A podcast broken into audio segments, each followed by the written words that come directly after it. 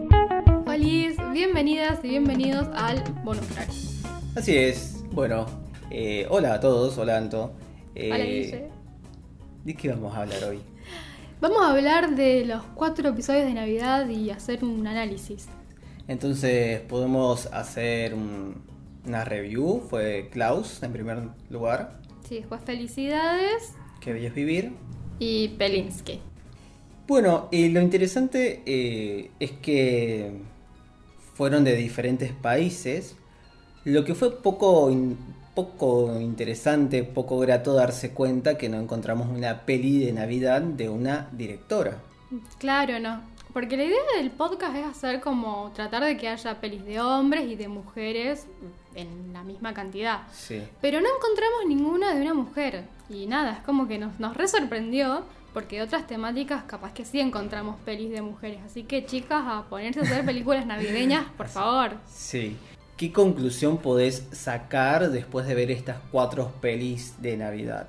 Que la Navidad es un caos, que hay muchas ideas de suicidio. Sí. Yo por lo menos encontré en estas pelis como tanto el cliché a veces navideño de las buenas acciones, como también el caos de reencontrarte con toda tu familia en esa época y nada, que haya conflicto.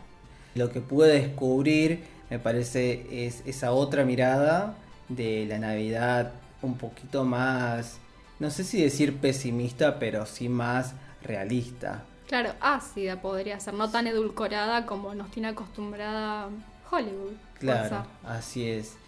¿Y cuál te gustó más? La que me gustó más fue Pelinsky, Perinsky, la última. la última. Bien. Me re gustó. Tiene, tiene de todo. Tiene.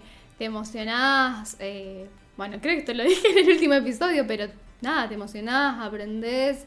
eh, tiene momentos de mucho conflicto. eh, y nada. Momentos cómicos muy buenos. y también. momentos cómicos muy buenos donde te reís un montón. Tiene, para mí, es como una peli muy completa en sí. Por eso me, me re- me- me gustó muchísimo. ¿A vos?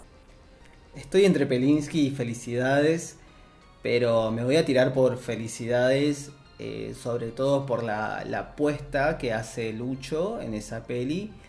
Creo que es muy interesante, sobre todo porque está hecha en nuestro país y justamente hoy, eh, esta semana mejor dicho, estuve viendo un video sobre otras pelis comerciales que se hacen en Argentina que en realidad bastardean al cine nacional y yo creo que una película como esta nos propone, es propositiva y es el cine nacional que nosotros queremos y no es... el ¿Qué de- Mm, queremos hacer? Claro, y no es el de Adrián Suárez.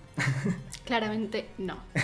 ¿Quién, ¿Quién bardea al cine nacional? ¿Con quién hay que irnos a las piñas? No, no, pero sabemos que hay ahí una cosita de un inconsciente colectivo. O sea, con- claro, el cine nacional es malo. Exactamente.